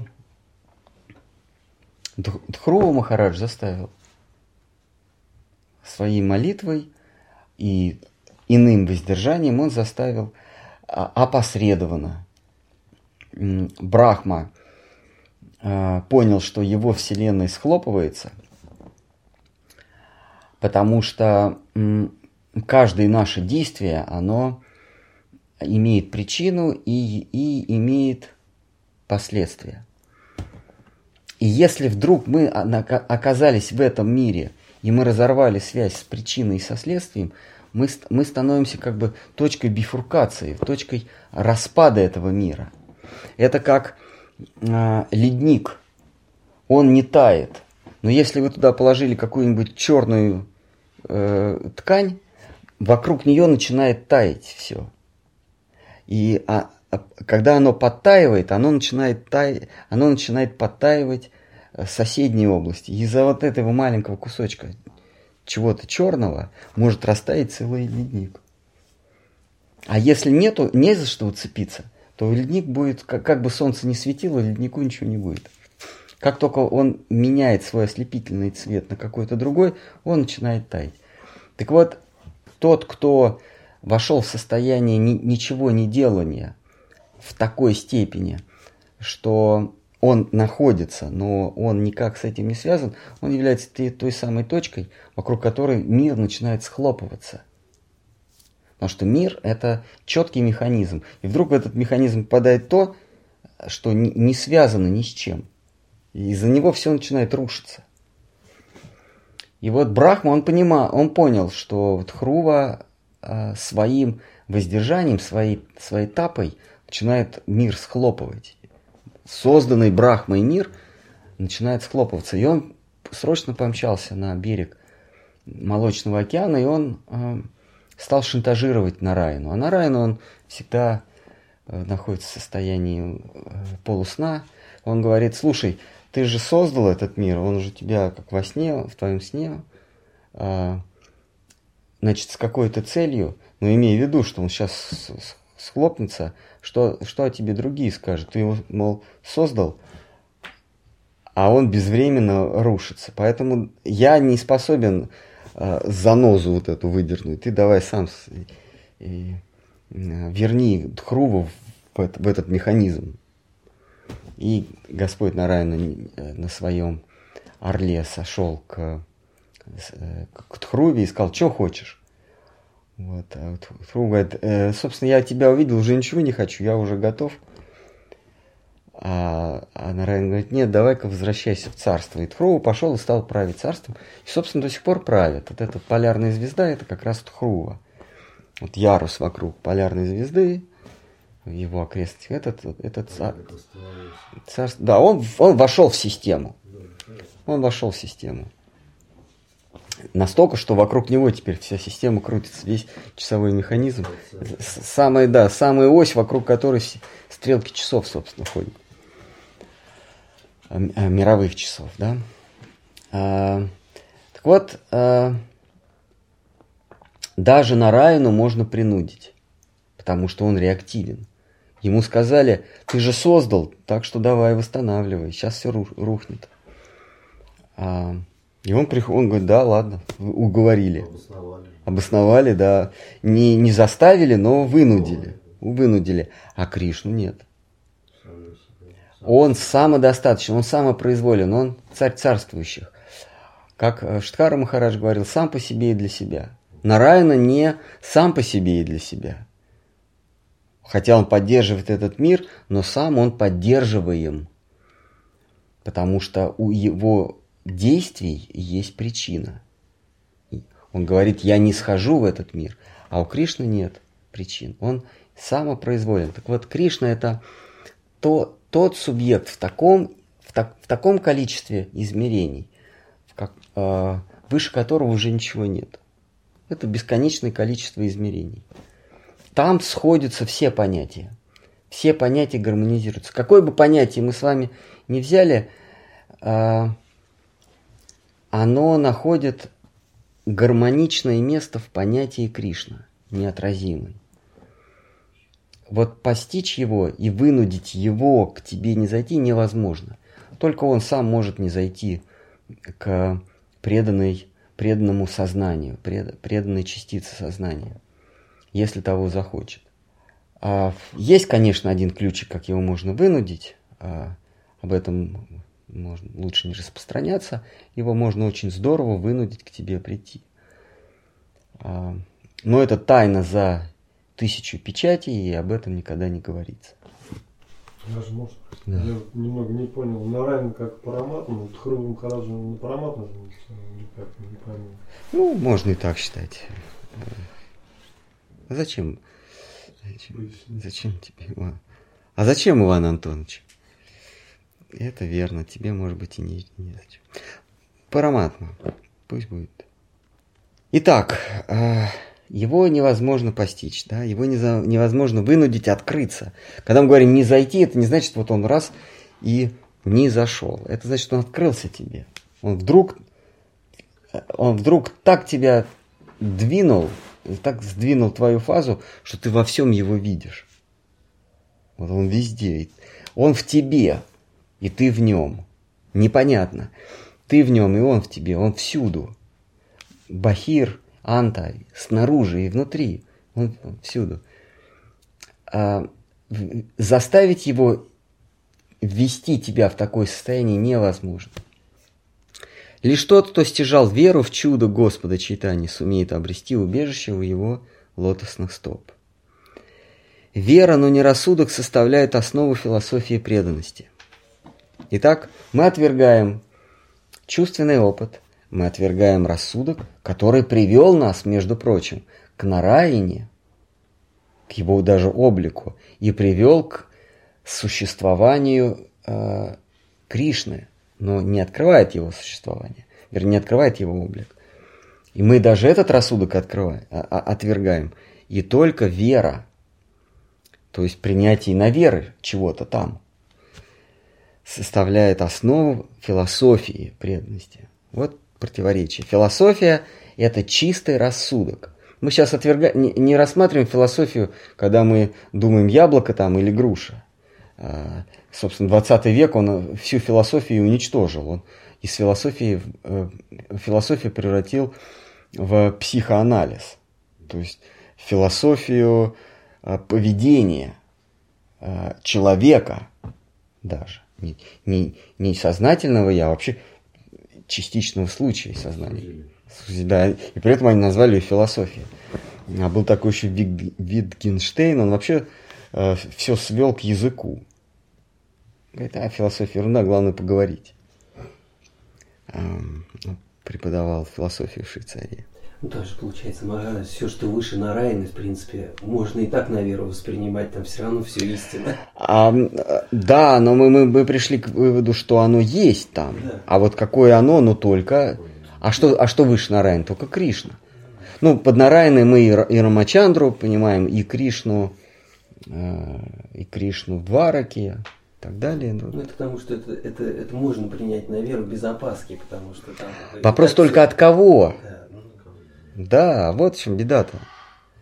Мы, мы поняли, мы, мы согласны, все принять, вернее, то высшее принять на веру. Э, сомнений нету и вопросов нет. Ну, ну покажите нам того, от кого принять на веру. Мы, конечно, су су сузим э, возможно, количество кандидатур хотя бы от тех, кто об этом говорит. Причем говорит не потому, что мы ему рассказали, а он до этого знал. Ну а дальше возможны варианты, потому что может быть жулик, а может быть... Я буду слушать, вдруг ну, ну, мы же его будем э, мерить критериями до Нарайны, То есть мы же можем определить, жулик это или не жулик. Можем, да? Ну, мне кажется, может. Ну, если подумать, если вдуматься в этот концепт. Ну, у меня здесь уже начинает закипать, я, я не понимаю, как мы можем определить жулика или Ну, не мы жулик. пошли до Логически, значит, и мы можем пойти Да. дальше. Нет, нет, так не работает. Я имею в виду, что все, что ниже, мы можем классифицировать э, и под... И мы можем сказать, что выше любовь. Нараяны что-то есть. Конечно, мы тем самым... А какое оно? Какое оно, мы прочитаем дальше, да? От кого? Ну, мы же это определим. э, Да. Нет, не сможем. Ну, вам, вам повезет. Э, Такая вера без, отве- без, э, безоглядная. Поверить любому, кто будет нам говорить от- про, про область выше Нараяны. Любому верить. Получается, поймешь это как бы или не поймешь. Ну, вот видите, мы все-таки идем путем сомнений, не всякому верить, не всякому доверия. Итак, вера на нерассудок составляет основу философии. Понимаете, в чем парадокс-то? Основу философии составляет вера. Философия напрочь от- отвергает веру. С помощью философии мы идем э, на ощупь, но мы идем неотступно к истине с помощью философии. Мы не, не- мы не принимаем ничего на веру. Есть единственная истина, первая, это «я существую».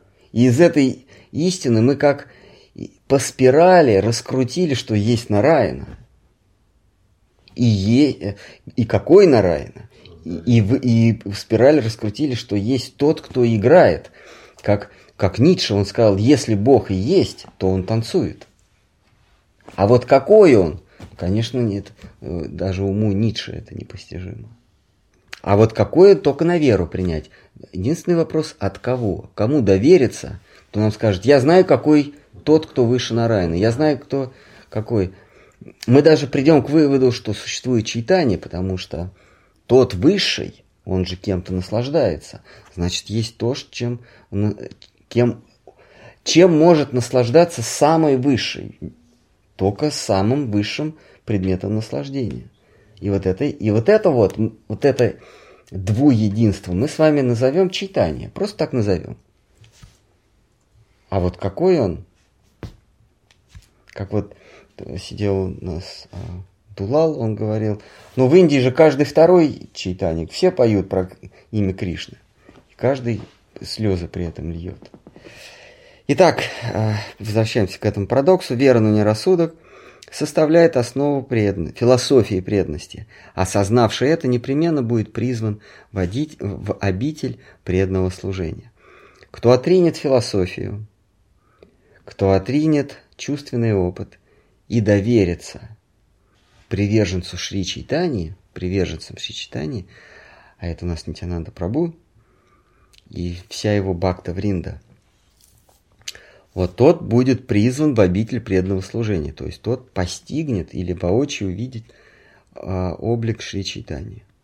До этого это все будет умозрительные картинки. Такое читание, вот мы смотрели Нилачала Махапрабху, помните? Там, там такой толстенький, пла- плакал все время. В заключении первой книги я повторю ее краткое содержание, для того лишь, чтобы еще раз ощутить неповторимую сладость юных игр Господа. Как великий Вьяса подытоживает Бхагавата Пурану кратким ее содержанием, я подведу итог Аделилы кратким изложением каждой главы. В первой главе я выражаю почтение моему учителю, ибо так должно начинать всякую книгу. Во второй главе я говорю о том, кто такой Шри Чайтанья по сути, что он, собственно, Кришна, сын Махараджи Нанды. В третьей главе приводится формальная причина сошествия Кришны на землю в облике сына Шачи. Там же в третьей главе говорится о таком явлении, как любовь к Богу, и о том, что прославление Господа Его именем и проповедь божественной любви – суть Новый Завет нынешнего века. Четвертая глава повествует о настоящей причине его сошествия в облике читания, которая заключена в желании познать вкус любовного служения самому себе и ощутить сладость самого себя. Пятая глава живописует природу Нитянанды Прабу, который есть никто иной, как Баларама, сын Рахини. Шестая глава посвящена Адвайта Ачарье, кто суть сам Махавишну, воплотившийся на земле, на Райна. Седьмая глава. Собственно, поэтому говорится, когда Махапрабху, здесь будет вот этот стих, да, а мы сейчас его прочтем, а Шри Кришндас, Кавирадж, он рассуждает о Махапрабху, то есть высшее, высшее подчиняющее начало, вообразившее себя высшим подчиненным началом, тем самым слившись с ним, это Шри Читание, это Радха Кришна вместе. Он не может прийти сам по себе. Он должен прийти вместе с образами э, низших ярусов Вселенной или низших э, субъект, субъектов объектов Вселенной. Это у нас э, Нарайна, это его, это змей, на котором он возлежит, ну или Баларама. Это Джива сознание. А, значит, а? Да. Значит, э, Нитянанда, это змей, на котором возлежит. Это Нарайна, это Шиваса, это, это Джива, это сознание. И Гададхара Пандит, э, это, мы будем об этом еще говорить, это то, что осталось от объединения. То есть это не два и не полтора. Это, это Шимати Радхарани, это та область, та таинственная область э, личности Шимати Радхарани, которую э, Шри Кришна собой не заполнил. То есть Кришна заполняет собой Шимати Радхарани – и это читание. Но что-то она от него утаивает, поэтому она есть иллюзия. Она полностью ему никогда не открывается. Она его вводит в иллюзию. И вот тот, тот месяц, тот вот последний фаза Луны, которую не заполнил Кришна, не наложился на Шимати Радхарани, не вошел в Шимати Радхарани, это и есть Гададхара Пандит. Существование Гададхара Пандита а, оно должно быть. Это не может быть иначе. А, то есть, когда Кришна объединяется вместе с Радхой и не сходит в этот мир, для того, чтобы ощутить, что она чувствует, какие-то, конечно, чувства она утаивает, это есть Гададхар Пандит, но необходимо, когда он является, с ним должны прийти и Маха Вишну, и Баларама, Змей Шеша, и Брахма или, как, или э, э, собирательный образ сознания Дживы и Шимати Радхарани, которая что-то от него утаила. И обязательно он должен быть пяти, э, в пяти обликах, панчататва, иначе быть не может. Итак, седьмая глава посвящена пятиликой истине, панчататве, в которой соединились Ши Чайтанья, Нитянанда, Адвайта, Гададхара и Шиваса, дабы одаривать всех живущих на земле безраздельной любовью к Богу. В восьмой главе я рассказываю о причине, побудившей меня писать об играх Господа Читания и о чудных свойствах имени Кришны. Он э, вспоминает случай, как э, его младший брат заявил, что я читанию признаю Богом, а Нитянанда у него очень сомнительное поведение. Он вообще из питейных заведений не вылезал, и э, поведение его вызывает большое сомнение. Э, там, там, где он, там были и шприцы разбросаны, в смысле, и бут, бутылки какие-то валялись, и, и дамы потрепанные. Как-то, как-то, в общем, не вяжется это все с образом святого. Поэтому я его не признаю. Читание, да, это сомнений быть не может, мне нужно спасение, поэтому я ему предаюсь. А Нитянанда нет. И Харидас э, э, и Кришнас говорит, что он, ты мне больше не брат. Но поскольку я тебя выгнать не могу, я лучше сам уйду. А, ну, и он в горе лег спать, и ночью к нему пришел Нитянанда и говорит, я очень доволен тобой, что ты даже брата, собственно. В Индии, понимаете, от, от, от, от, э, отречься от брата, это, это, это, это вообще, да, немыслимо. Брата родного продал. Вот. И Нитянанда говорит, ладно, ты брось здесь все, ступай во Вриндаву. Ну, э, Кришнадас говорит, я утром проснулся, а как я вскочил на ноги, собрал вещички и ушел. Больше я больше я э, этих людей не знаю, знать не хочу. Все, кого я там знал, для меня перестали существовать. Даже те, кто слушал э, вот эту хулу на, на, на Нитянанду, но не возразил, я их просто знать не хочу. А, и Кришнадас, он, он Нитянанду считает своим э, высшим учителем. И этот учитель ему сказал, ты иди во, во Вриндаван, и там Э, живописуй о лилах Чайтани, там ты встретишь того, кто тебе э, поможет слова это, твою, твою преданность облечь в слова. Ты ничего не бойся. Кого надо, ты встретишь. В девятой главе описано древо преданного служения, которое посадил и взрастил Господь Чайтания. В десятой, девятой, да, я сказал? В девятой главе описаны большие и малые ветви того древа, а также его плоды. В одиннадцатой главе повествуется о ветви Нитянанды, в двенадцатой – о ветви Адвайты, в тринадцатой главе описано рождение Шичитани под всеобщее воспевание имени Кришны. В четырнадцатой главе повествуется о детских играх Господа, в пятнадцатой – о его отрочестве, в шестнадцатой рассказывается о его ранней юности, в 17 о зрелой. Первые 12 глав Аделилы представляют собою вступление к настоящей книге. В последующих пяти главах кратко повествуется о пяти видах отношений со Всевышним. Милостью и волею Нитянанды Прабу Вриндаван Дас подробно описал в читании Мангали все то, что я оставил без внимания чудесные и неисчерпаемые игры Господа Читания. Даже Брахма, Шива и вселенский змей Шеша не могут же выписать их во всей полноте. Всякий, кто внемлет об играх читаний и оглашает их жаждущим слышать, скоро обретет милость Всевышнего. Слава Шри Кришне Чайтани, слава Адвайте, Нитянанде, Гададхаре, Шивасе и всем его преданным.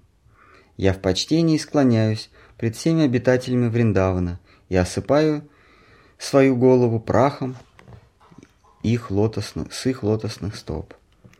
Я падаю ниц к ногам Сварупы, Шри Рупы, Шри Санатаны, Шри Ругунатхидаса и Шри Дживы. Припав, припав к лотосным, припав к стопам Шри Рупы и Ругунатхи, с мольбой об их милости, я, Кришнадас, повествую сию читание Чаритамрита.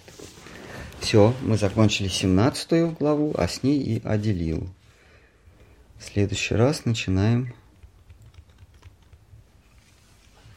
а, Мадхилилу. Хорошо, вопрос. Да.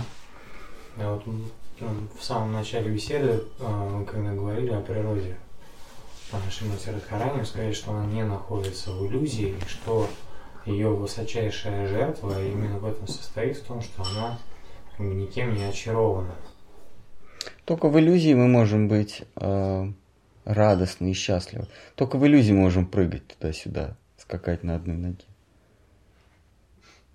Только в иллюзии можем предаваться играм. Иллюзия нам нужна, чтобы не умереть от истины. А потому что истина, она разрушительна. А, а вот истина в гармонии с иллюзией это и есть Шри Кришна. Ну, то есть это истина в иллюзии. Не мы в иллюзии насчет истины, а сама истина в иллюзии. А иллюзия это Шимати Радхарани, то есть он в Шимати Радхарани. А она не в иллюзии. Она, кто ее э, введет в иллюзию. Кем она, кем она будет э, обиллюзорована. Ну, а разве она не ведет себя так, как будто она очарована Кришной? Она, она есть его природа. Она не очарована им. Он пытался ее очаровать, но у него руки отваливались. Она все равно видит сквозь. Она единственная, кто не подвержен иллюзии. Даже Кришна, даже сам он подвержен иллюзии, но не она. И в этом ее жертвенность. Потому что в опиумном салоне все обкуренные, но должен быть один, кто стоит на часах, кто, кто стоит на шухере, кто в случае чего подбежит и спасет, если там передоз, да? То есть кто-то должен быть в любой, в, в любой компании, кто-то один должен быть трезвый. Иначе она, эта компания уязвима. Но представьте себе, вот все пьяные, они просто легкая добыча для негодяев. Кто-то один должен быть трезвый, и он должен быть самый сильный. И вот она всегда не, э, не в хмелю, она всегда трезва. Все в иллюзии, все, все находятся в той или иной степени заблуждения э, в, в любовном хмелю, только не она. Отказывается от личного счастья ради... Да, в этом ее жертвенность. Ну что, все. Ну, там эти состояния, которые она переживает, то есть когда описывается ну, вот эта песня Шмеля, то есть, э, ну, как бы она, нельзя сказать, что она, ну, то, что... Адекватно, да? Да. И всюду мерещится Кришна, она беседует э, с насекомыми, ну, так сказать, ругая что, его. Что значит ей Кришна мерещится? Ну, То есть, да-да-да, это очень важно, это, это очень важная вещь. А, она есть, она вне иллюзии находится. И что значит ей что-то мерещится? Ей, ей может мерещиться только то, что есть на самом деле. Да, закипает. Вообще философия чайтанитов, то есть последователей читания, она вообще чайтанитов или преданных читаний, их воспринимают как э, эмоционально невоздержанных, да, вот этих вот вечно поющих, танцующих, эмоционально неустойчивых э, граждан. Э, И из читания Чаритамрита, из читания Бхагавата мы знаем, что философы, Маевади, э, э, традиционные ведантисты, они свысока смотрели на, на приверженцев Шри Чайтани на него самого. Они говорят, а, эти поют э, площадные скоморохи. Кришна, Кришна, слезы льют, по полу катаются, волосы на себе рвут плачут, смеются, рыдают, падают, бьются в конвульсиях, пена изо рта идет. Что с них взять?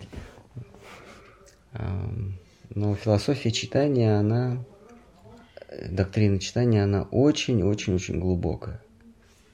И тоже на примере, на примерах из читания Чаритамрита и Бхагавата мы знаем, например, такой Пракашананда Сарасвати, он был предводителем философов. Это как вот в Греции Платон, Сократ. Там Сократ пользовался не- непререкаемым авторитетом. У Платона уже были какие-то там конкуренты, кто-то кто с ним соглашался. С Сократом соглашались все. Э, Это был сгусток чистого рассудка. Вот Пракашананда – это средневековый Сократ. И он, естественно, свысока... Как бы, как бы Сократ посмотрел на мимо шедшую толпу поющих имя Диониса. Славьте, славься, Дионис. Как он отреагировал? Он так и отреагировал, как, как ему и положено, свысока, за что был э, осужден э, судьями на смерть и принял яд. К- Кому вы поклоняетесь? Что там какому-то поете?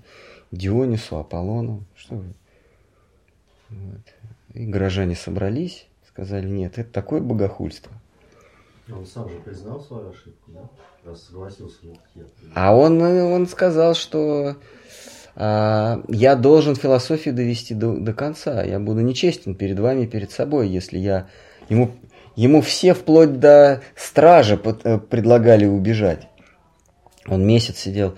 Там, значит, перед казнью... Э, э, перед казнью... Так случилось, что в это самое время, после оглашения приговора, отправился корабль с дарами, какой-то там греческий остров, с дарами тамошнему богу, а, чтобы Ладу, чтобы э, греков э, не постигла военные неудачи или там от, от природных э, катаклизмов. И в этот период, пока корабль не вернется, а, воздав дары, со жрецами, воздав дары тому Богу, никакая, никакие смертные казни не, не осуществляются. Не, не, не исполняются в Афинах. Так случилось, что он целый месяц отсутствовал. И вот когда он появился на горизонте, да, и весь этот месяц ему предлагали сбежать. Более того, ему вообще сказали, есть одна лазейка, ты можешь на этот корабль сесть. И, и тебя никто не казнит. Если ты на том острове высадишься – Тебя никто не казнит. А мы потом переголосуем, ты не волнуйся. К нему сами судьи приходили. А он говорит, нет, ребят, а философ, он исповедует вечность души, а тело, оно противоположно, противоположной души. Философия, он говорил, подлинная философия – это убить свое тело. Это умер... Подлинная философия – это процесс Философствование – это процесс э, умершления себя, своей плоти. То есть осознание, что плоть – это ничто, что мы не лишаемся ничего со, со смертью плоти, потому что да, и без разницы, когда уйти. Если ты осознал, что, сме, что ты подлинно вечен, то без разницы, когда уйти. Лучше сразу. Тем более есть повод. Прошлого у нас нет. Прошлое это просто в голове некие образы. И будущего у нас нет. Это тоже образы. А нам принадлежит только настоящее. А настоящее у каждого одинаковое.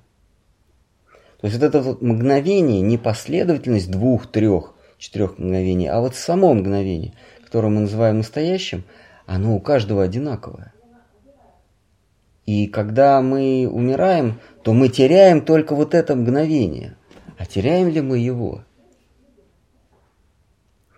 у нас есть, и каждый теряет по-разному то, что он возомнил. У одного прошлое такое, а, а, а у другого такое, а у другого будущее такое, а, а у другого такое. То есть а, будущее и прошлое у нас разное. И вот их мы теряем. Но мы поняли, что это такое. Их нет. А теряем мы только мгновение настоящего, а оно у всех одинаковое. Сама точка настоящего, она, она одинакова для всех. Поэтому без разницы, ты сейчас уйдешь или потом уйдешь. Просто потом это значит, у тебя будет больше прошлого. А что такое прошлое? Фу. Наваждение. А если сейчас у тебя будет больше будущего. А что такое будущее? Пшик, прах, наваждение. И он выпил яду. Ну и правильно.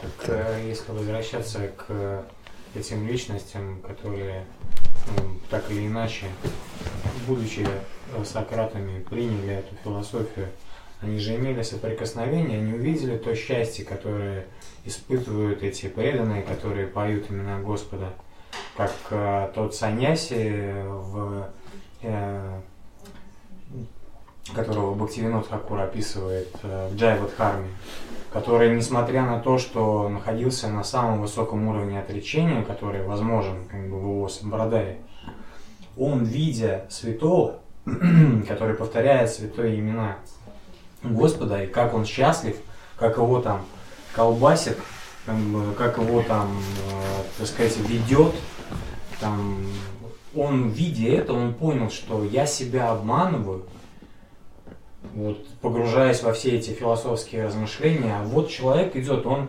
настолько счастлив, что он не замечает под собой дороги.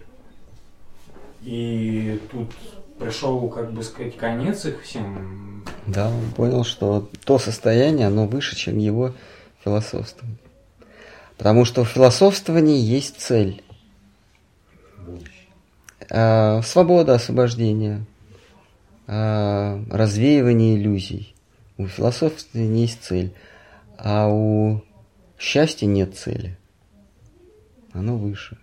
Но вот про Кашананда он э, также свысока относился к последовательным читанию и э, с, с усмешкой к самому читанию, когда к нему при, прибежал Брахман, у которого гостил читание, и говорит, э, я, э, у нас в городе гостит э, Шри Читание, и я, я его я когда его вижу, меня все начинает трясти, дрожь бросает. Я, я не вижу его, я вижу Кришну перед собой. И Пракшананда говорит, да, знаю, я про этого читания уже все уши мне прожужжали. Он откуда-то из Бенгалии, у него Кешева Бхарати э, э, учителя, у них сампрадай все двинутые, так что ты внимания не обращай, вот садись, книжку я тебе сейчас дам, почитай. Он говорит, я не могу. И, и в общем, этот Брахман, он не дослушал и убежал к читанию. И рассказал э, Махапрабху, говорит, я вот пытался пригласить одного. А Махапрабху, он ни с кем вообще не общался. Он, он жил, не выходил из дому даже. Вот. Это, это, это Бенарес, это город-университет. Там, там все, собирались все ученые с Востока. Вот. И Махапрабху там заперся и вообще с ними не, не общался. И читание говорит, э, я вижу, что у тебя преданность есть, поэтому и он ему дал божественную любовь. И вместе с этим это, открыл ему истину. Ну ладно, все тогда, раз вопросов нет у вас больше и быть не может. Хорошо, вот еще маленький про Сократа, я просто не до конца э, э, ну, как бы читал о том вообще, что такое культ э, Диониса, да, ну, по сути, он на 99%, э, ну, по крайней мере, из того, что я читал, он соответствует христианству. То есть, по сути, поменяли название там, Божьей Матери, поменяли, даже дату оставили, по-моему, день рождения этого Дионисия, все его мистерии абсолютно то же самое, что э, похождение Христа. А вот как он ушел, я не помню, но по сути, Э, мне кажется, Сократ тем самым, тем, что он выпил яд, он себя приравнял к этому же самому Дионисию, как бы, как мученик ушел просто-напросто. Да. Может быть, он тем самым пытался, как бы, может быть, примириться с этой философией тем самым. Он уважал мифы, он говорил, что мифы, они важны для формирования философского мышления, но доверять им полностью нужно идти дальше. Дионисий, он находится в противоречиях с, с Аполлоном. Аполлон это незыблемость, это как вот Яхве, это, это незыблемость, это, это истина, это серьезность, это, это жизнь, это истоки, это, это твердо, это почва, Аполлон. А Дионисий, он вечно нарушает, он в Лиле в такой находится. Он как Иисус пьет вино, танцует. Иисус уже тоже танцевал, пел. Аполлон нет, он серьезен. Ну что, все тогда, раз уж так пошло. Раз. Есть вопрос? Да, пожалуйста. А почему истина разрушительна? Она незыблема, и, а, а, она неизменна. Истина это то, что давит на нас. Это неизменность на истину всегда можно положиться, на нее всегда можно упереться, на, не, на нее опереться всегда можно.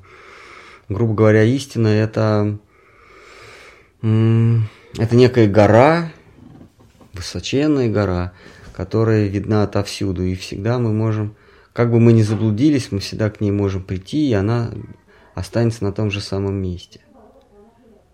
А она не меняет своего положения – истина, незыблемость. А, но от нее от нее нельзя улететь. Она, не, она нас притягивает, она заземляет нас. Она не, не позволяет нам взлететь, вспорхнуть. Истина разрушает в нас, истина разрушает сказку.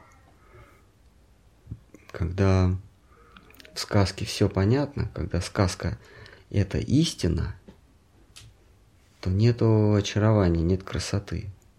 А мы ищем, мы жаждем красоту. Есть ложь, она разрушительна. Есть истина, она разрушительна. А как их совместить? Как совместить? Где-то вот эти два, вот в, в той высоченной, высоченном ярусе бытия, в высоченном измерении а, есть истина, и, и здесь есть ложь. А как их гармонизировать? Что, как, какое новое измерение нужно ввести, чтобы в нем не было парадокса и истины и лжи? Истина и ложь. Это сказка. В сказке есть и ложь, и истина. Истина – это мораль, это суть, это переживание. В сказке эмоции подлинные, а персонажи ложные. Вот в красной шапочке, когда волк ее изнасиловал, в смысле, когда он ее съел в лесу пирожки. Или что он там с, ней, с этой девочкой сделал? Пирожки отобрал и съел. Это же э, ложь.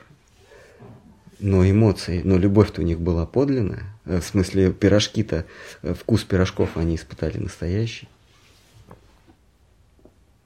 Или три голубых поросенка, в смысле, просто когда они заперлись в доме и к ним, и к ним этот, э, Милонов стучался. Они же, они же прятались от него, от, от этой опасности. Хорошо, но истина практически разрушает наши собственные представления о себе самом, поэтому... Она разрушает полет, она разрушает нашу, нашу сказку. Э, разрушает любовь. Истина разрушает любовь. Истина разрушает ту любовь подлинную. Что она лишает импульса действовать вообще, да, то есть получается, как бы, а мы без этого и не можем, как бы, да, никуда деться. То есть нам надо куда-то идти. Истина, она разрушительна, она... Если вы знаете, чем закончится кино, будете вы его смотреть? Если хороший Да, вот, если, если вы знаете, что волк никогда не поймает зайца, будете вы смотреть? Ну, погоди. Там же кон, кончится, там же не будет интриги. Вот истина и ложь гармонизируются в в сказке.